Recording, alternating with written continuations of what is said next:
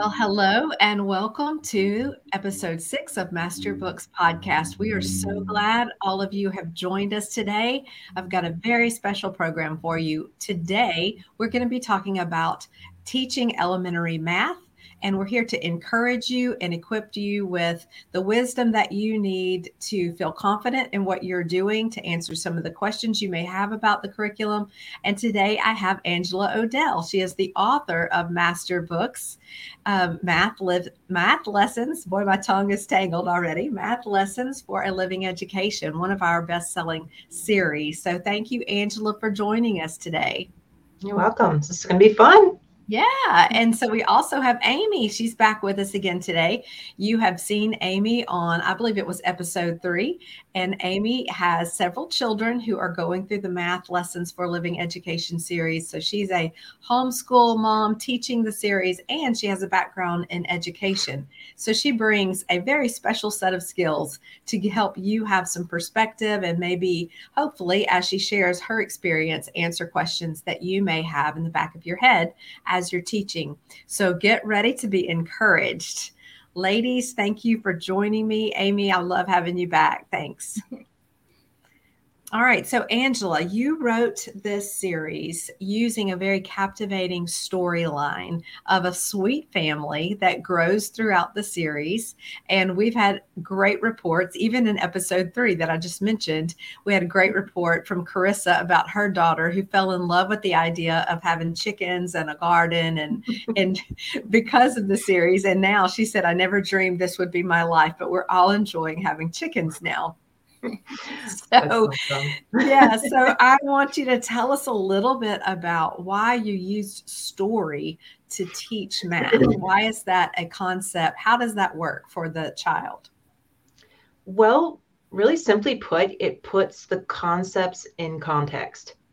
Um, it kind of frames these new concepts that the children are being introduced to in a way that helps them to know why they're learning them without even having to wonder why am i learning this mm-hmm. um, i believe that when we frame uh, in all concepts but we're talking about math today but if we frame real concepts that these children are going to end up using throughout the rest of their life it's really mm-hmm. super important that we introduce them in the context that they're going to be used in uh, or as closely as possible.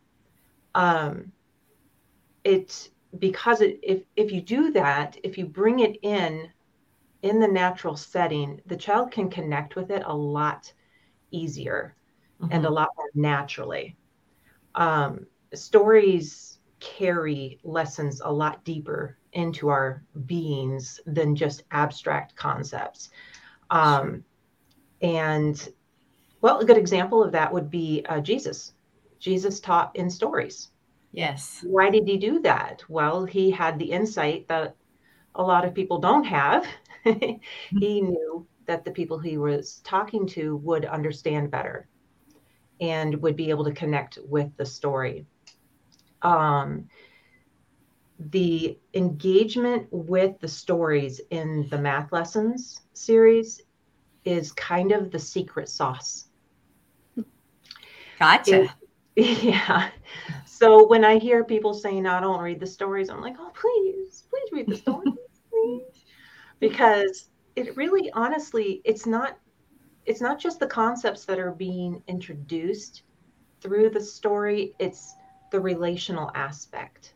Mm-hmm. It's the encouragement that these students as they're reading the story or having the story read to them they can connect to the kids in the story. Mm-hmm. and they they're kind of using it i, I kind of have it as like a little bit of a, a peer um, kind of a peer pressure. The kids in the story are inviting the kids learning into the story and inviting them to learn those concepts also. So um, if you know anything about kids, which we do because we're parents, um, you do understand that there is this little bit of a competition that kids do with each other. It's okay. a totally normal, natural thing that they do. And when kids are in a classroom setting, a lot of them do their homework and learn something because they don't want to look stupid in front of their peers. Well, it's kind of that same sort of that same uh, technique that I'm using in the story with the kids. I use the kids that are the, approximately the same age as the student, mm-hmm. uh, not just because I want them to connect to it, but because I want them to feel that little bit of, hey, they're doing it, so I can do it too. Mm. So um, that's really the foundation of the whole concept of using story. It's very different. Mm. Yeah. Um, it's very out of the box. It's it's kind of um, unless you understand the reasoning behind it, it sometimes it doesn't make a whole lot of sense to people who are not used to seeing stories in math. Mm-hmm. They think of stories as story problems, but um, it's it's a different it's a different approach. Totally. Well, different what it makes me think of is the is that it's take the story takes the concept past the head and into the heart. Exactly. Mm-hmm. And you know, the same thing for scripture. When I sing a song that encapsulates scripture, the you know mm-hmm. what the Lord said in the word, when I sing that song, it, it bypasses my head and goes right. into my heart. And the same thing with these stories, and like you said, the way Jesus taught. Mm-hmm. So mm-hmm. I love that you're teaching that way. And I love to see the master books and action shots where the kids are just so delighted about the story and they can't wait to see what's happening in the story and actually tears when they finish their books because those are their friends. You know, it's like the kids next door. So, Amy, tell us about your kids and how they are responding to the stories. Tell us about how many different levels of math you're teaching and mm-hmm. how your children are responding to the story part of the lesson. Yep. So, the story of the lessons is first of all, it's just fun. It's fun to be able to follow a story while you're learning about math concepts and and even as a parent while you're teaching math concepts that you're you've now encapsulated your family into this story and like angela said they really do kind of become like your friends or or mm-hmm. family like you're following their life and for us we so i currently have kids doing math k math 1 math two and math three. So we are fully integrated into the life of Charlie and Charlotte. and uh, so, so we've read through the story in levels K through two so far. We're in level three now, and uh, it's just been such a fun adventure for us. And it, it's really kind of even followed our family a little bit over the years. Um, they had a new sibling, and we had a baby and I, you know, and, and now mm-hmm. in book three, they're getting ready or they go on a missions trip to Peru. And in a few weeks, we're leaving for a trip to Africa for a missions trip. So oh, wow. it's so neat to see how the story can even correlate to our life. But I think that's mm-hmm. the point of the story mm-hmm. is that it does, it it helps children catch an understanding for first of all how we use math in everyday life um, like with Carissa's kids and their chickens. Um, and I think for parents, yeah, right. And I think for parents, it's a really good reminder for us too, to, you know, as I'm doing these everyday life tasks that maybe I would normally just do them, to mm-hmm. remember, hey, I need to include my kiddos in these things. Mm-hmm because it is giving them the extra practice to develop and master their skills in those areas as well. So it's been really great for us. That's awesome. wonderful. I love awesome. that. I love it. So, Angela, your curriculum really fits well into the Master Books method of education because you really take a developmental approach to mm-hmm. um, designing the curriculum to meet the developmental needs, the brain development of the child who is studying. And we love that that is happening along with the story, along with, you know, engaging the child and so I want you to talk to us a little bit about how you are meeting those developmental needs in the processes. So this is in the background of learning math mm-hmm. for the mom to know like while I'm doing this, why this matters, why mm-hmm. why things look like they do and they don't look like someone else's curriculum. Right. Well, um, a lot of it, honestly, it came from my own desperate searching for something for my own kids. I have um, a son who has some uh, language processing issues, and I have a daughter that um, is. Mm, Well, she's extremely artistic, but numbers, well, we'll just put it this way. I teased her that she took uh, 12 years of foreign language, math. And, um, and she, you know, she just, she really struggled um, early on in her life. Uh, she had some people speak some, um, I, I, like calling it, she, uh, well, I don't like calling it, but I do call it this speaking death into somebody's life. Mm. And um, early on in her life, she had someone speak death into her mind and her life concerning math. Okay. Mm.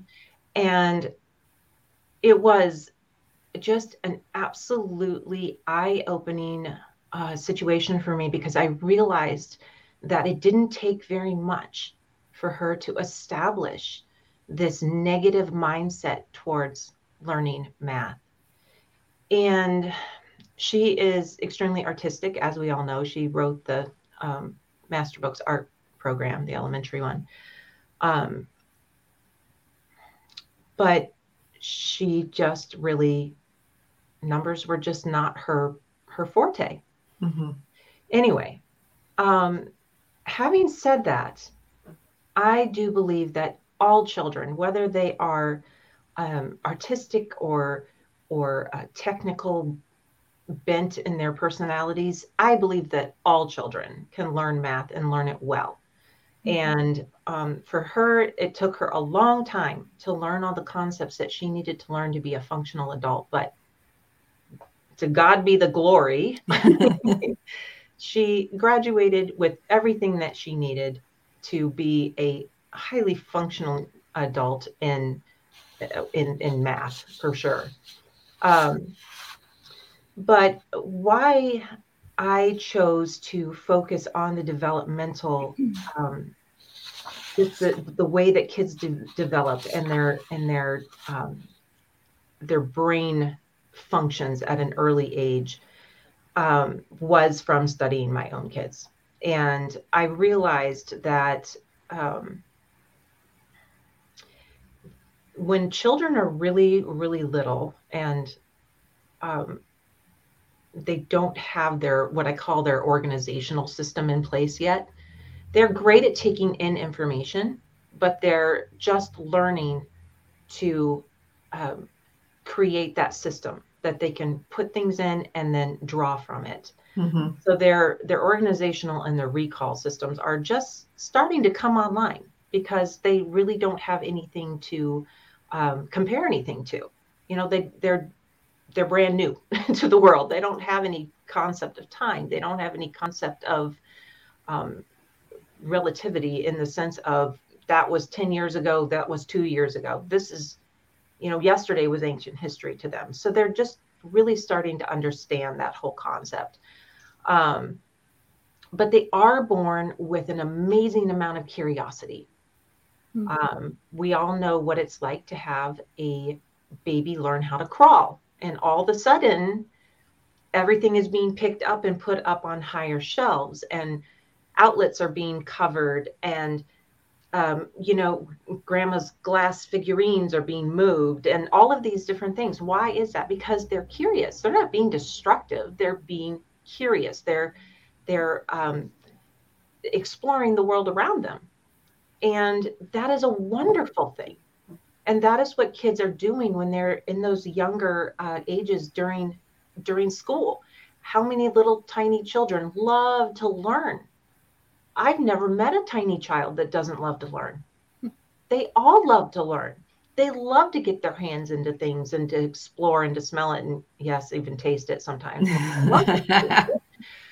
but that hasn't changed usually by the time they're five six you know in those younger ages where they're just curious they want to know how things work so my goal in creating a developmental approach math curriculum um, was to um, tap into that curiosity and to per- to protect it um, and to encourage it gotcha um, they are at this age just beginning to develop the, an automatic thought system.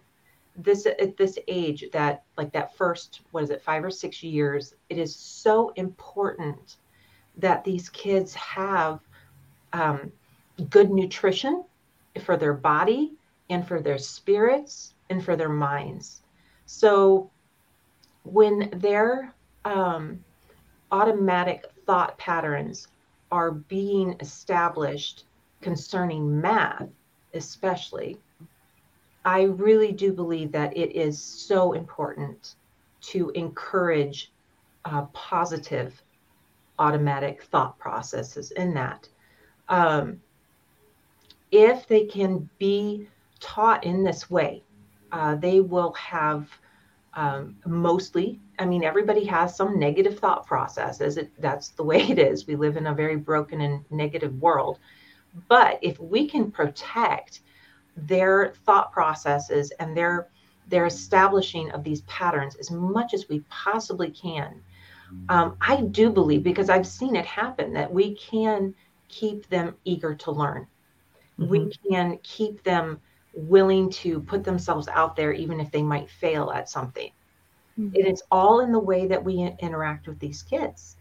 So, um, I I know from experience with my daughter uh, especially, and other students that I've worked with through the years, that the, um, you know, not just the students, the moms of the students too, who grew up with this negative thought process towards math. Mm-hmm. I mean, how many people do you know who think they stink at math? Hmm. Where did that start? You know, they weren't born that way. It, it really started with the reinforced negative influence of this whole I feel overwhelmed. This is too much. I don't understand. This looks like a foreign concept to me. And instead of actually being um, given a good education in context where it makes sense and then encouraged and connected with through relationships and all of those things that make a good education, they have this really very firmly reinforced thought process that they stink. And that's kind of what happens in our brains. If it gets mm-hmm. overwhelmed, it starts having this negative reaction to things. So um, I hope that makes sense because there are so many people who want to approach math as here's your workbook, go sit down and just fill in the blanks. Mm-hmm. And although that might work for a very small percentage of children at that age, overwhelmingly, it doesn't work long term because mm-hmm. you're teaching your child that math and math concepts are something to be filled in on a flat page. It has nothing to do with life. It doesn't develop critical thinking. It doesn't develop analytical thinking. It doesn't develop um, being able to understand that these concepts are living and breathing and they're really a reflection of the character of God. Sure. Mm-hmm. And which is so, so beautiful. Yeah. So it's like just this flat workbook with drawings on it. And it's like you can turn any math curriculum into that. You can turn math lessons into that if you're just going to hand it to your child and say, here, go fill in the blanks. But that's not the intent of it. Um, the intent is to is to facilitate an education for the whole child. Mm-hmm. And well, that is that is the point of of I don't even remember what we are talking about the developmental. yeah. Well, I wanted to ask you: Is that why you made the lessons short? A lot of people are concerned about short lessons, and so I wanted you to touch on that. Does that have to do with what you're talking about with the brain development? Absolutely. Absolutely. Um, I I stole a term from Randy Pratt. Okay. He calls things um, bad brain, good brain. I don't know mm-hmm. if you guys are familiar with that, but I'm like, that is perfect. That is so perfect. That is exactly, that is such a succinct way of describing what happens. The bad math, the bad brain math where it just makes you feel stupid. It just makes you feel overwhelmed. Uh, you look at a page of 150 problems. Okay, maybe slight exaggeration, but it feels like that, right? I mean, oceans and oceans of numbers. Mm-hmm. And it makes you feel discouraged before you even start. Mm. I remember being a kid and thinking, and I would just dread, I loved math when my mm-hmm. dad taught it to me. When we were actually like doing something together and he would, you know, explain something and I understood it because it was in context. But these flat figures on this page, it had nothing to do with anything. So the number of problems in a math lesson needs to match the child's not only their developmental level but their attention span. Mm-hmm. Um, we literally teach our kids. We literally teach them to turn their brain off when we give when we give them something to do that is going to take three times their attention span they literally sit there they sit there with their brains turned off and just filling in the blanks mm.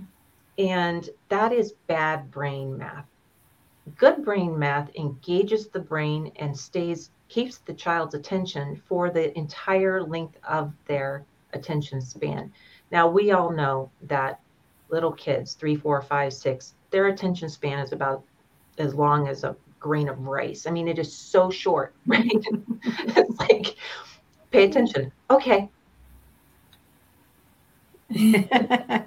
yeah. so you learn, you know, you just learn to let them bounce on the ball, let them do jumping jacks while they're doing whatever, and you just learn to work with their attention span.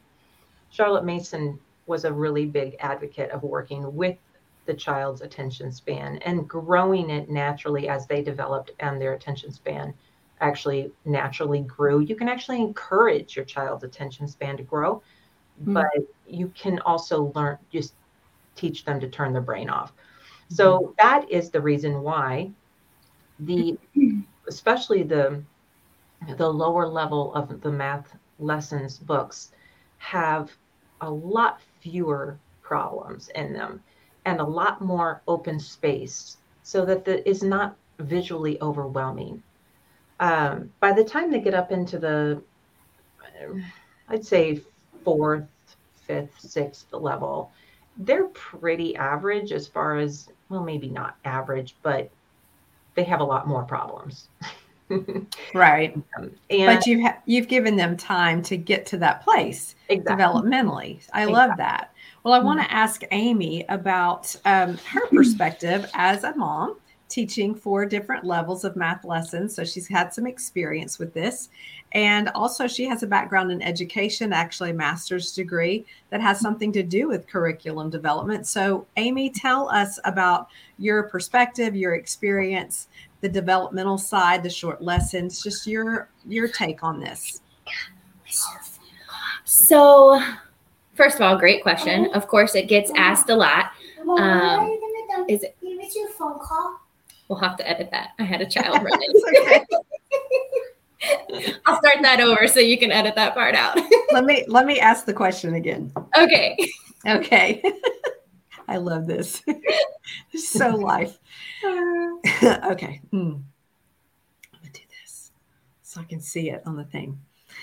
All right. So, Amy, I wanted to ask you about your perspective and your experience with math lessons. You're teaching four different children, four different levels of math lessons. And so you have had the opportunity as a homeschooling mom to see how the brain development, the background of the brain development is working, the short lessons, the story, and also with your master's degree in education, you mm-hmm. have a special set of skills and perspective that we want to hear from you from both sides, just to encourage the moms and also give some feedback on how this is working for your family.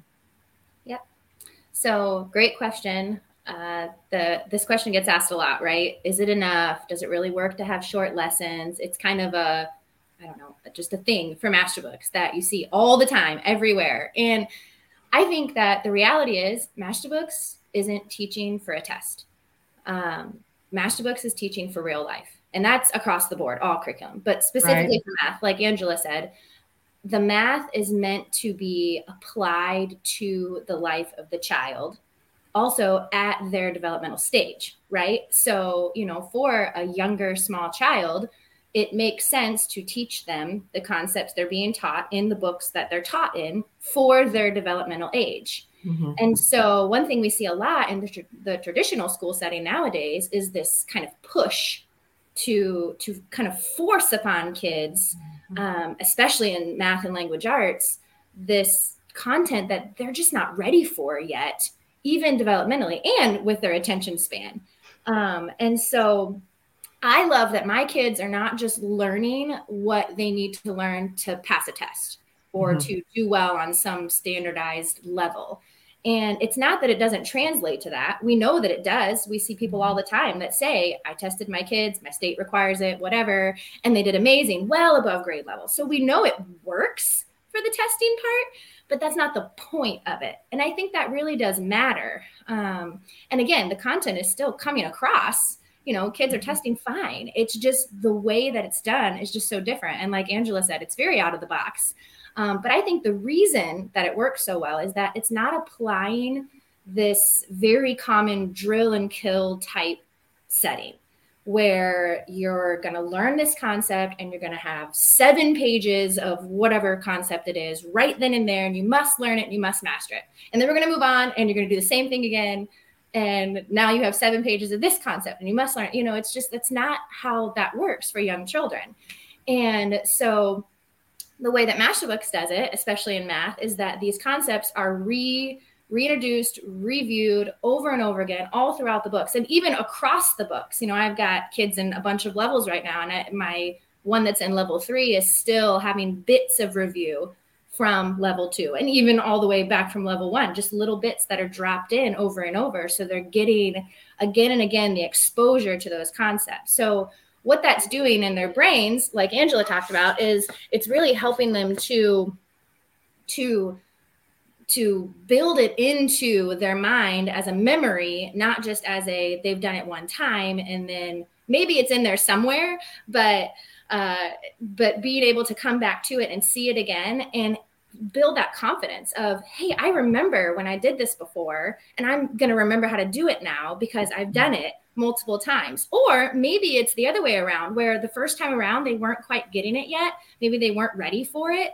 And you went through it and they did their couple problems and you had to help them. And then they came right. back again and had a few more. And okay, now they're understanding a little better. And now here we are again. And wow, look, you really got it yourself this time.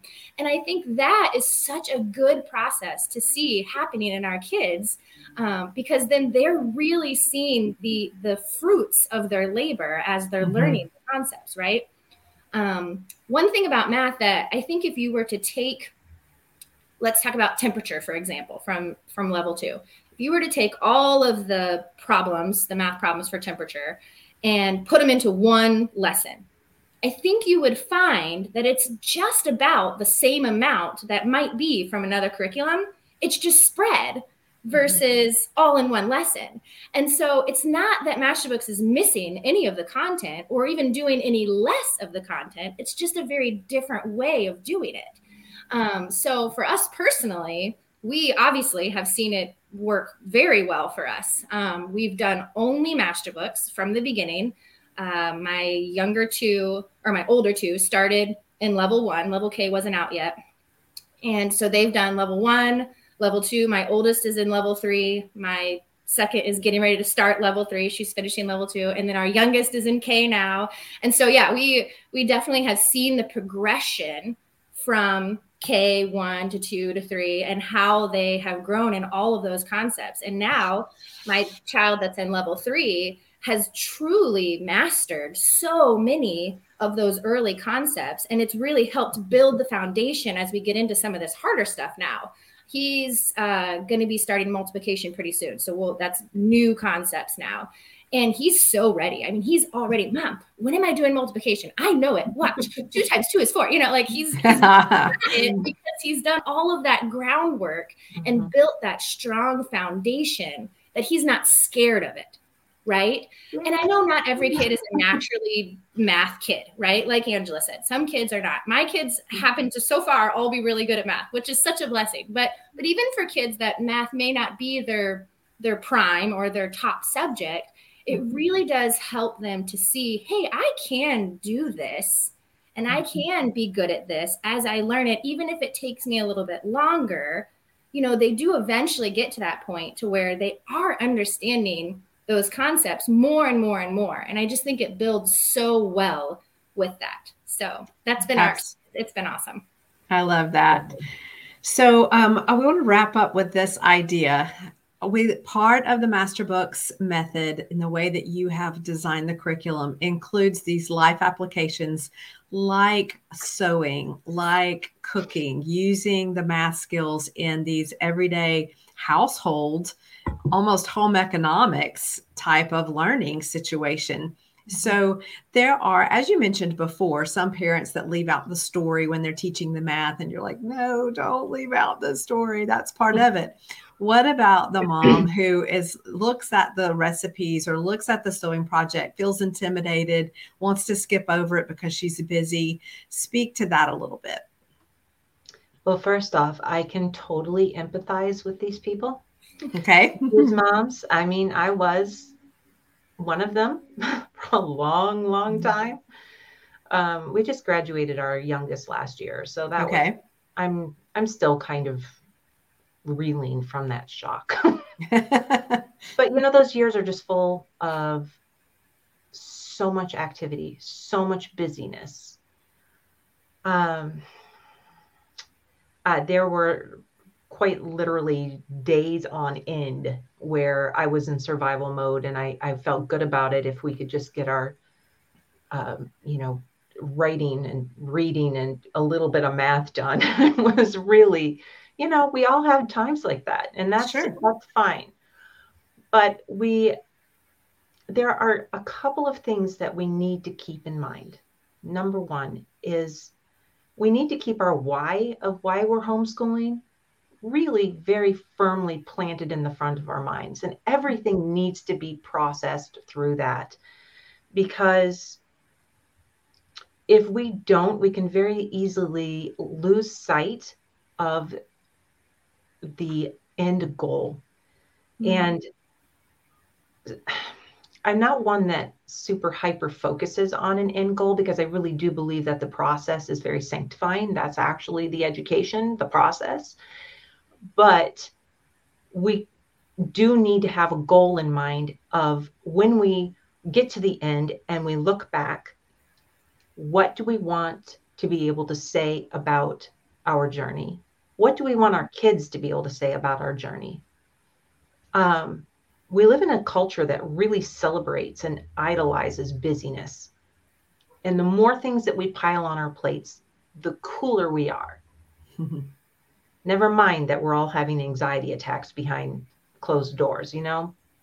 I've talked to uh, many, many veteran homeschool moms, and I've, I've asked them, what is your, if you could go back and redo something, if you could go back and say to yourself when your kids were all in elementary grades, what would you do? What would you say? And what is your number one regret? And every single person, I am not joking, without exception, every single mom has told me that they would slow down, mm. that they would take the time to do those joy filled activities with their kids. They would turn off the technology. They would say no to some whatever outside activity that whatever it took. And they would spend some time with their kids. Mm. And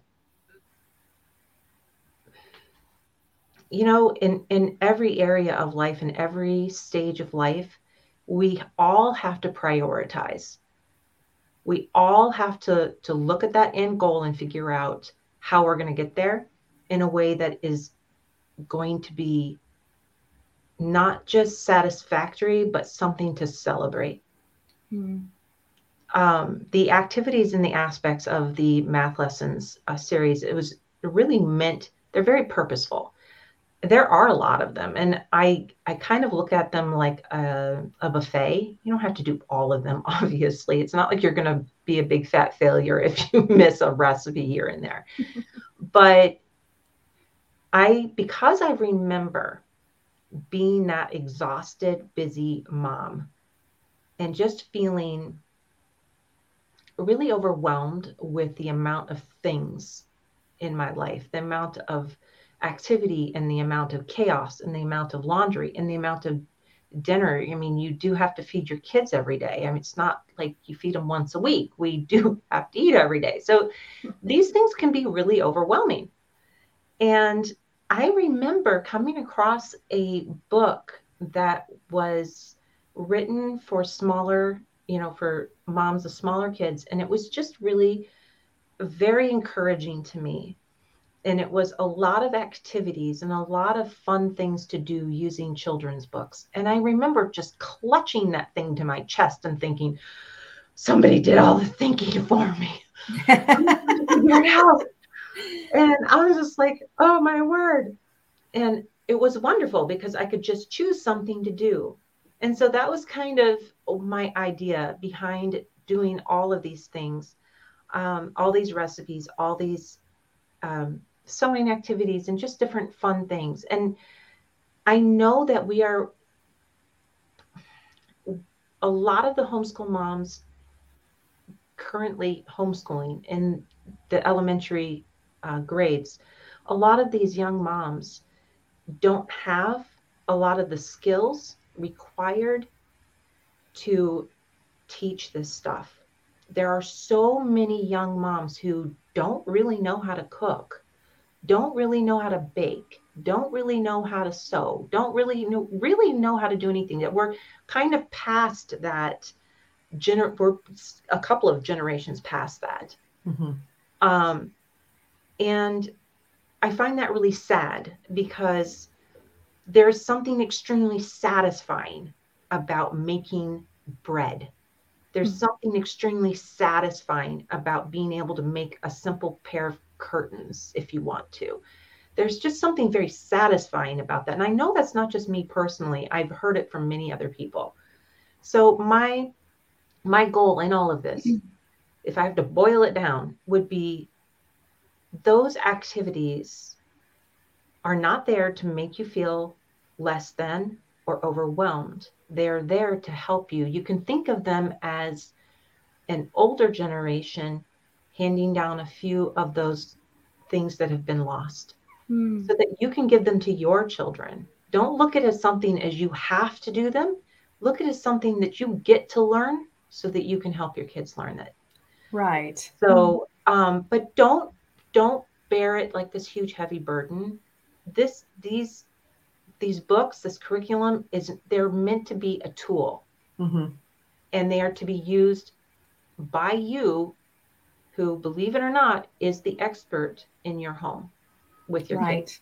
and what we've seen in um, the moms of master books facebook group and the master books app is that sometimes mothers of math education, math lessons for living education students wait until they have time to spend time with grandma or somebody you know in the neighborhood that does know how to sew and they do that later when there mm-hmm. is someone there to help them and then you know we all have youtube where we can search and get the extra skills that we need for it but I grew up with a mom and a grandmother who were home ec majors.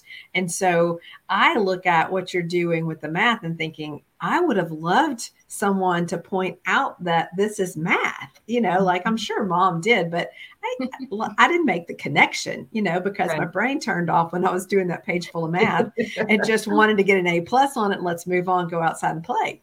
Mm-hmm. So I want to thank you for all of the heart that and the science that you've put into this curriculum and and i'm thankful for the fact that you took the difficulties in your own family and your need to teach math to people who had some challenges and look what God has done with it. You took your loaves and your fishes, you gave them away, and the Lord has multiplied it into this mm. beautiful scenario, you know, feeding the kingdom, happy math, you know, tear free math. That and and one of the things that I think that, you know, when we see kids that are crying because they're finished with their book, and it's because they felt successful. Right. at doing math and you know they loved the story but they felt like a winner because mm-hmm. they could do it and it wasn't over and they want more.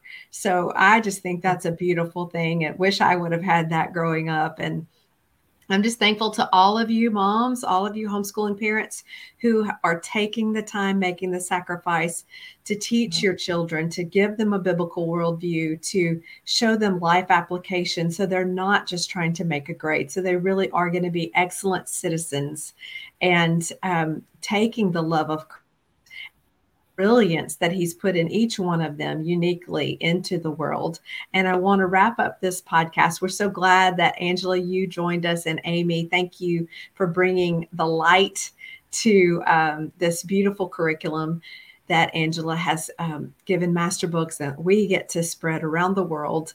But I do, I want to end this with a blessing and a prayer for each one of you and I pray that in every place that you are worrying about your children, about your family, about the success of your homeschooling experience, that the Lord would deposit more wisdom than you knew was possible, more peace, and more joy. And that in that, wisdom, peace, and joy, you would just be liberated, liberated to enjoy the life you've been given, to see the challenges as opportunities, and just to experience that love of God that is so so big that we can't comprehend it. That's what Ephesians 3 says. It's too big to comprehend. And yet we get to every day just choose to taste and see that He is good. And I know that you will as you homeschool using a biblical worldview. And we're just thankful that you partner with us for the mission of Ink on Paper to Touch Eternity. Thank you, Amy. Thank you, Angela, for doing those things. Thanks to you, the listener. And we will see you next time.